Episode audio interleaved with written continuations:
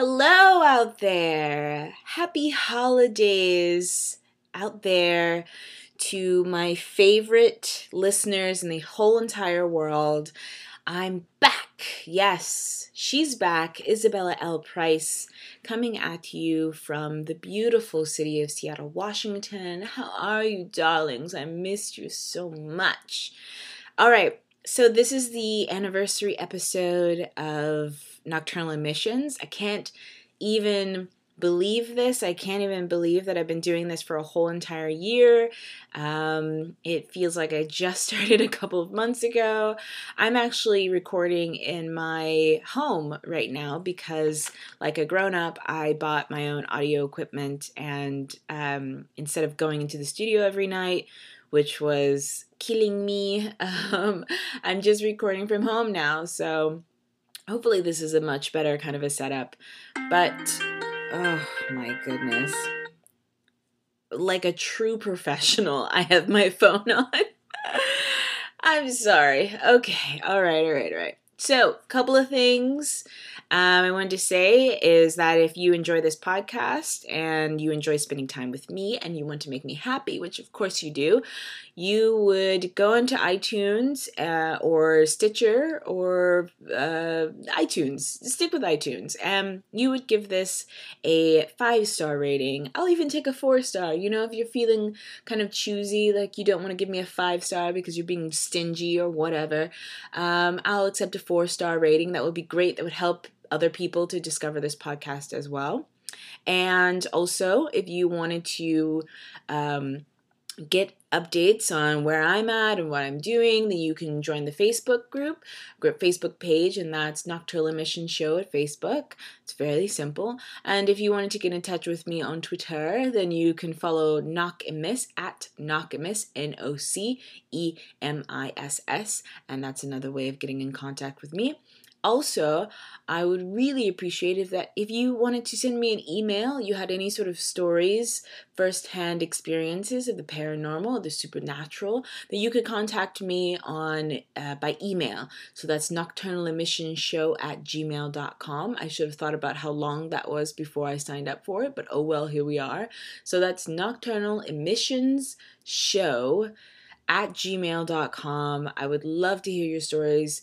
I would love to hear about hauntings. If you saw a squatch, that's short for Sasquatch. If you have had any sort of UFO sightings or anything like that, I would love to hear about them. Okay, so one year anniversary. Um, I'm so excited um, to be doing this for another year. This next year, 2000 uh, into 2019, it's going to be huge. We're going to be doing so many exciting things. What I'm talking about is more episodes. They're going to be on time this time. I swear to you. Uh, we're also going to have special guests that are going to come in. I'm going to to reach out more to people who are out of state. So hopefully we'll have some more high profile people coming in.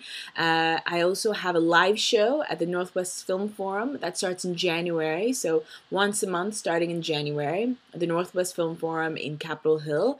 I will be showing one very special horror film for you guys. And also there'll be a live show and raffles and trivia and prizes and it'll be a whole a hoot nanny, a, a horror hoot nanny for you people. I'll be there, and my boobas will probably be out. So it's a treat for the whole family. Bring everybody down grandma, grandpa, kitties, woofer, whatever. Bring them all down. Uh, also, uh, we're talking about doing some uh, uh, fictional things as well, some readings uh, from fictional things. It's I'm just I'm trying to bring the horror to Seattle. Okay, I mean it's horrible enough. I don't know if you've uh, been on the dating scene, but that's traumatizing enough. But I'm trying to bring uh, the horror into Seattle and, and trying to do more spooky things. So hopefully it'll all work out. Okay, so for tonight's show, let me get my list up. Uh, actually, let's take a quick break before I uh, start talking about what next we have. Okay, hold on to your butts.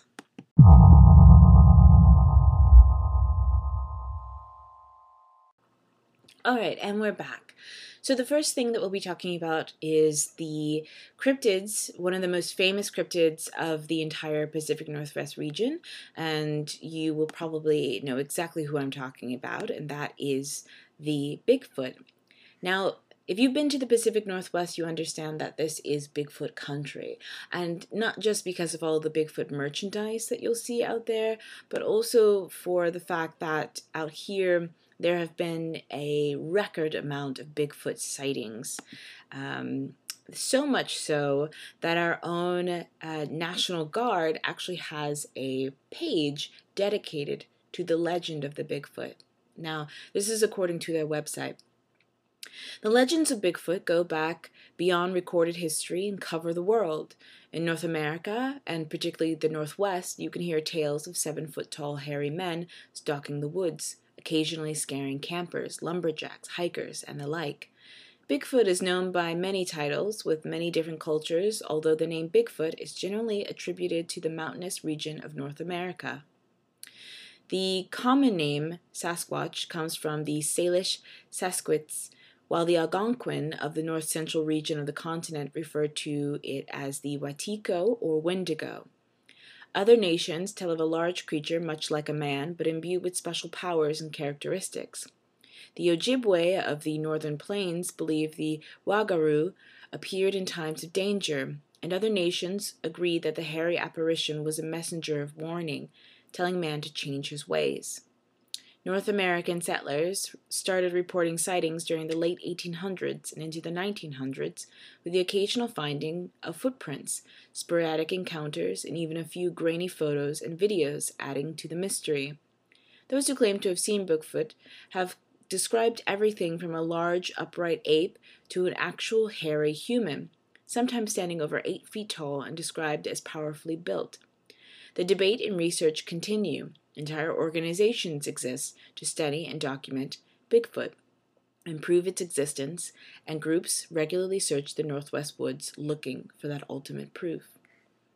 Now, a lot of Native American tribes have this legend, um, as as I've just stated, and I think it's very interesting that uh, many cultures all over the world have legends of a large ape-like humanoid creature and that we have so many recorded sightings of people uh, who have seen the Bigfoot up here.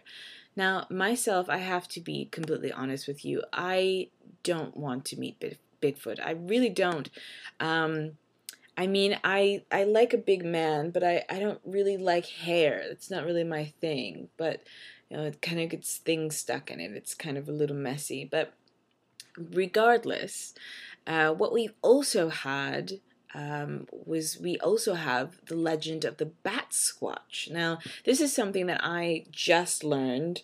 Um, I've never heard of the Bat Squatch a day in my life, and it was just looking around on cryptid sites, you know, as you do, where I ran into this, and it seems to be tied together with um, our horrible tragedy when Mount St. Helens, the volcano up here, erupted, and um, ever since then, much like the East Coast Rust Belt sightings of the Mothman, uh, we have had sightings of a creature that looks like a Sasquatch, but also has a large uh, set of wings, which is terrifying. Um, so, uh, according to Cryptid Wiki, on April 1994, Brian Canfield was driving in Washington's Pierce County when his truck suddenly died.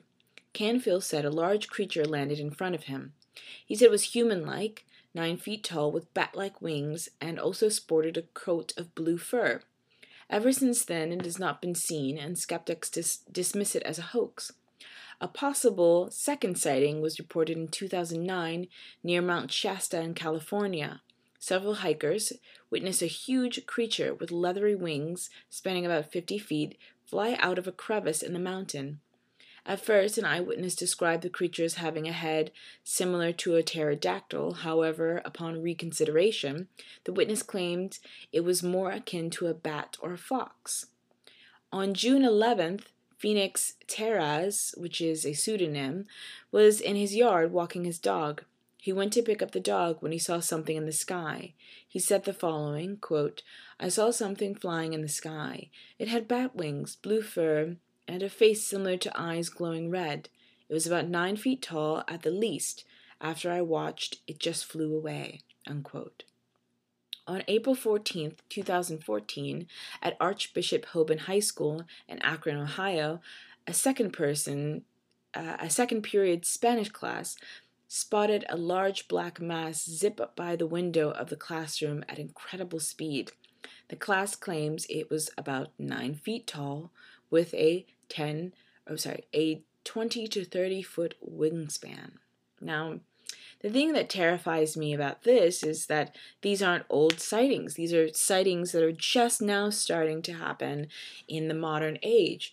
This is 2000 up to 2014. So, you know, this kind of idea that there is a new modern creature, this isn't a, a creature of lore, this isn't a legendary creature, this is a creature that's just now starting to come up. You know, there's a lot of theories about what these creatures are.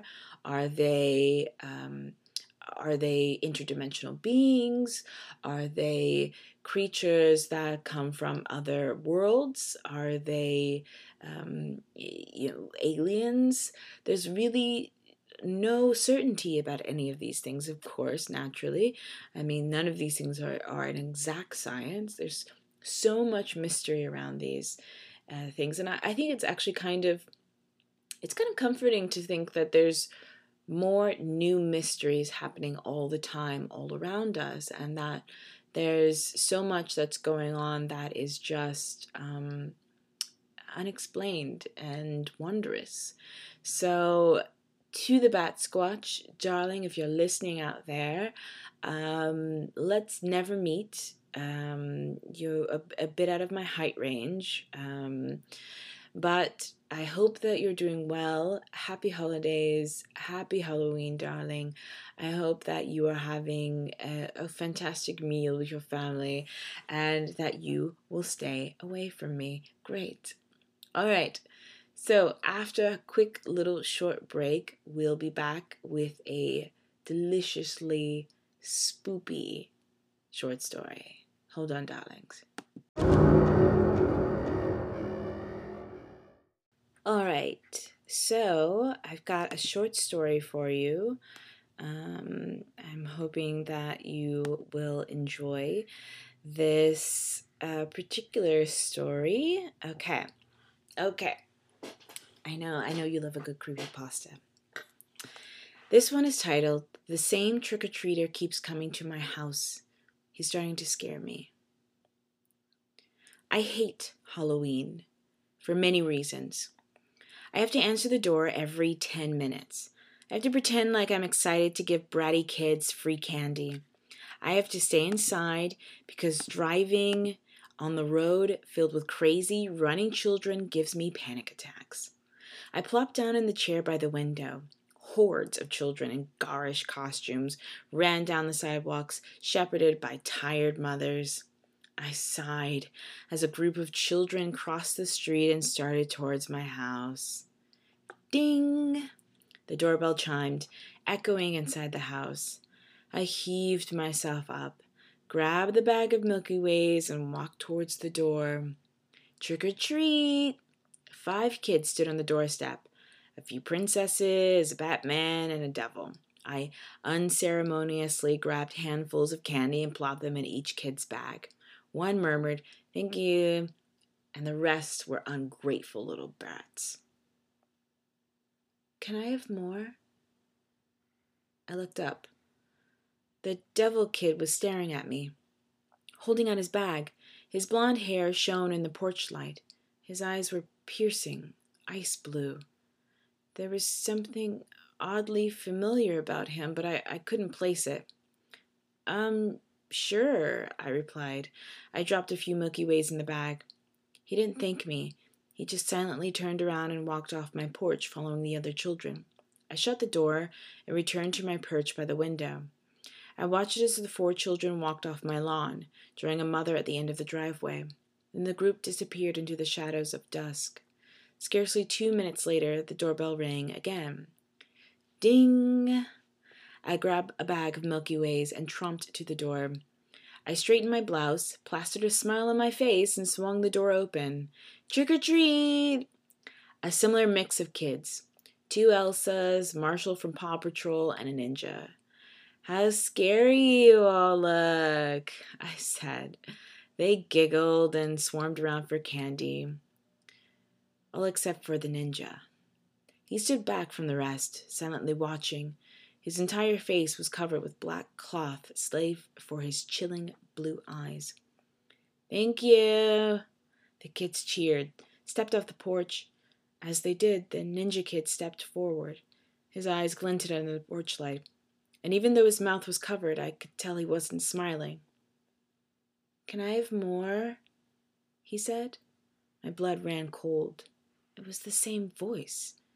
I stood there in the doorway, frozen. The milky bag hung limply from my hands. There's no way he could have changed costumes that fast. How, how, how could it be him? This must be some kind of joke. Can I have more? he asked again. I snapped out of my thoughts.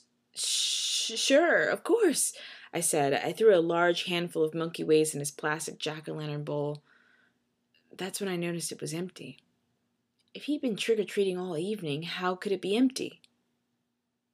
Hey, I said, are, are you okay? But he had already turned away, running back across my lawn. In seconds, he was gone, camouflaged in the dusky shadows among the fellow trick or treaters. I sat back down on the chair and stared out the floor. I didn't want to look at the swarms of kids anymore. I just wanted to be alone. Those blue eyes, I know I've seen them somewhere before. And not under good circumstances. Whenever I'd seen them before, something bad or embarrassing must have happened at the time. Seeing them again filled me with an inexplicable dread. I ran my fingers through my hair. Maybe came to my house last year, but that didn't make sense either. Last year I'd been over at my ex boyfriend Drew's house. We'd gotten into a terrible fight that lasted for hours, and I'd left late. I hadn't handed out a single piece of candy. Tap. My head jolted up. Tap, tap. Through my own reflection in the glass, in the dark shadows of dusk, I, I could make out something. A pair of blue eyes. I jumped back with a terrified shriek. Then I grabbed the cord and pulled. The blinds dropped with a clatter. Thump, thump. His footsteps raced over to the damp grass, fading into the night. Who the hell is he? I didn't have time to think about it. Ding. I didn't move. I didn't want to answer the door and see that kid again. Ding, ding. But I also knew I couldn't listen to the doorbell ring for ten minutes.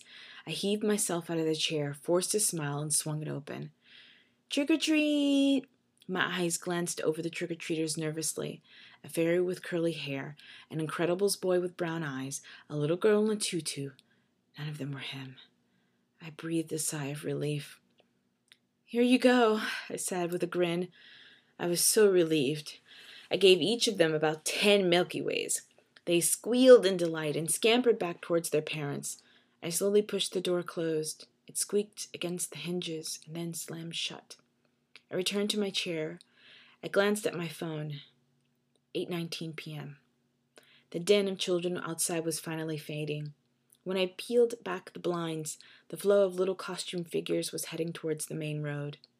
Within 20 minutes, the noises faded to silence. I flipped through a book, checked my text, and got comfortable.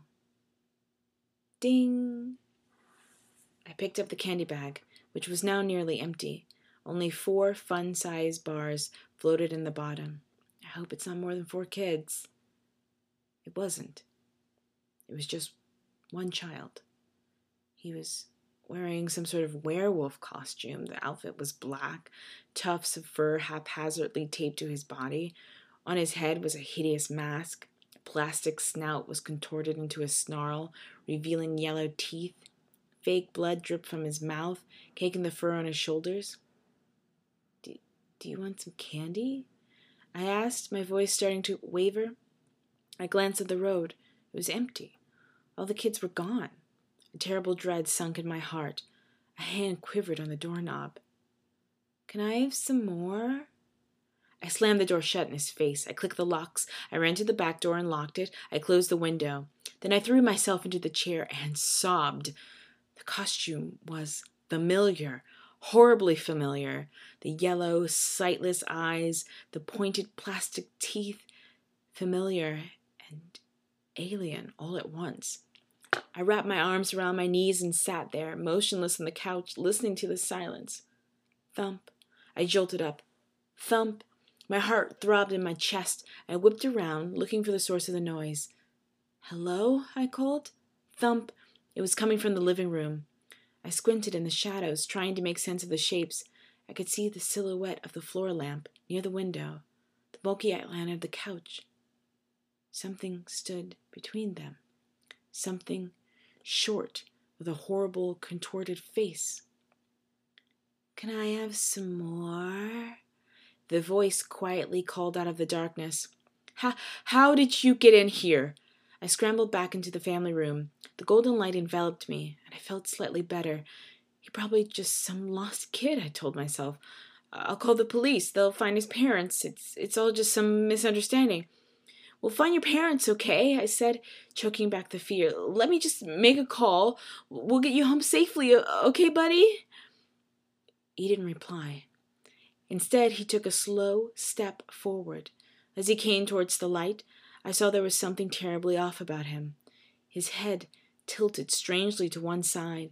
His left arm was twisted and mangled. With each step, his body lurched forward unnaturally.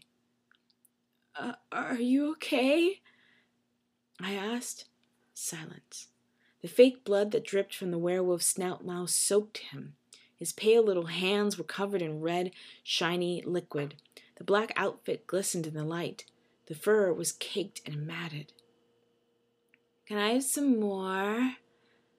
I backed into the family room. I fumbled for my phone. It was gone. I grabbed at anything I could find, and my hands latched into the nearly empty candy bag. This? I asked. Is this what you want? The child didn't reply. He took a step forward. Here, you can have it. In my terrified state, I threw it at him. The bag bounced off his chest and landed at his feet. He didn't pick it up. Can I have some more? I gave you more. He looked at me with those horribly familiar yellow eyes. Then he stopped. He stood just a few feet from me, bloody hands hanging stiffly at his sides. I took a step back and hit the wall. I was cornered. Who are you? I yelled. My plan to stay calm and call the police was long gone. I descended into panic. Why won't you leave me alone? The tiny black pupils fixed on me, and he spoke. For the first time, he didn't ask for more. Do you remember me? What are you talking about? Do you remember what you did to me?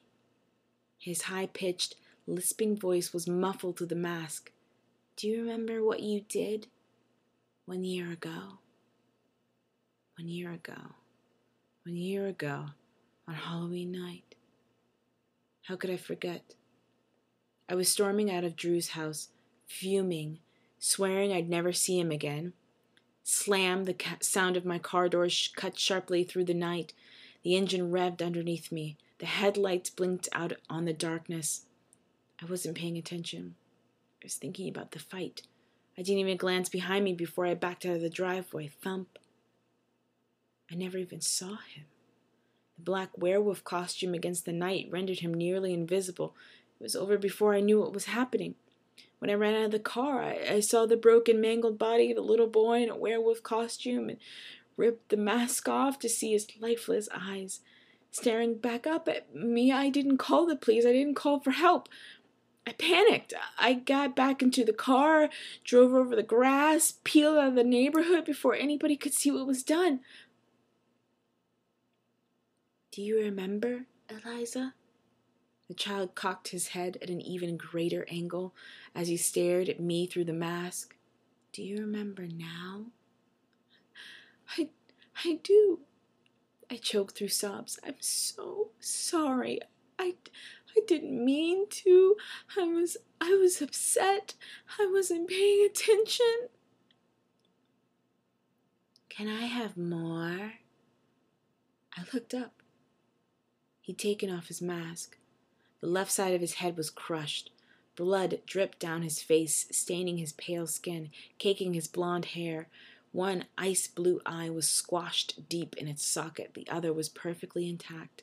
His neck was bent at a horribly unnatural angle. Can I have some more? he asked, his lips parted to reveal shattered teeth, a scarred tongue. Can you have more what? I asked. Can I have some more time? More time. More time alive. I, I wish I I wish I could give that to you. My breath shuddered in my throat. I, I wish I could I could give you life. You can, he replied. His voice suddenly became raspier, darker. Just give me yours. I stared at him, numb, weak. My heart ached for the poor, pathetic, mangled child in front of me. It was all my fault. I ran him over. I did this to him. I, I can't give you mine, I said. I backed away further into the room. He advanced quickly, walking towards me in swift, lithe strides. You don't have a choice, he said. What are you talking about? His mouth widened into a crooked grin. Trick or treat! I bolted for the door. I yanked the door open, ran across the yard, screamed out into the night. I didn't stop until one of the neighbors found me standing in the middle of the road, absolutely incoherent. That was one year ago. In two days, it'll be Halloween again. I've already seen him, a small figure across the street, dressed all in black, watching me, waiting, wearing a hideous werewolf mask.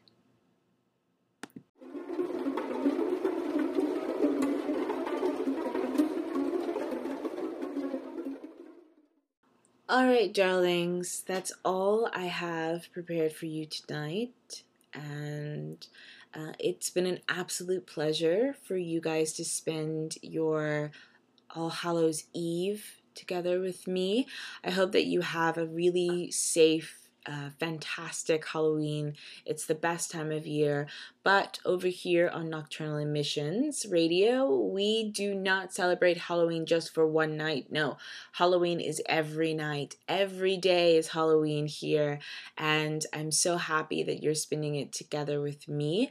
I hope that you will join me again in two weeks' time where we'll have another episode. And I hope to see you at the live show starting in January and uh, hopefully I'll see you online as well. I hope that you have a great night and remember, stay weird. Bye.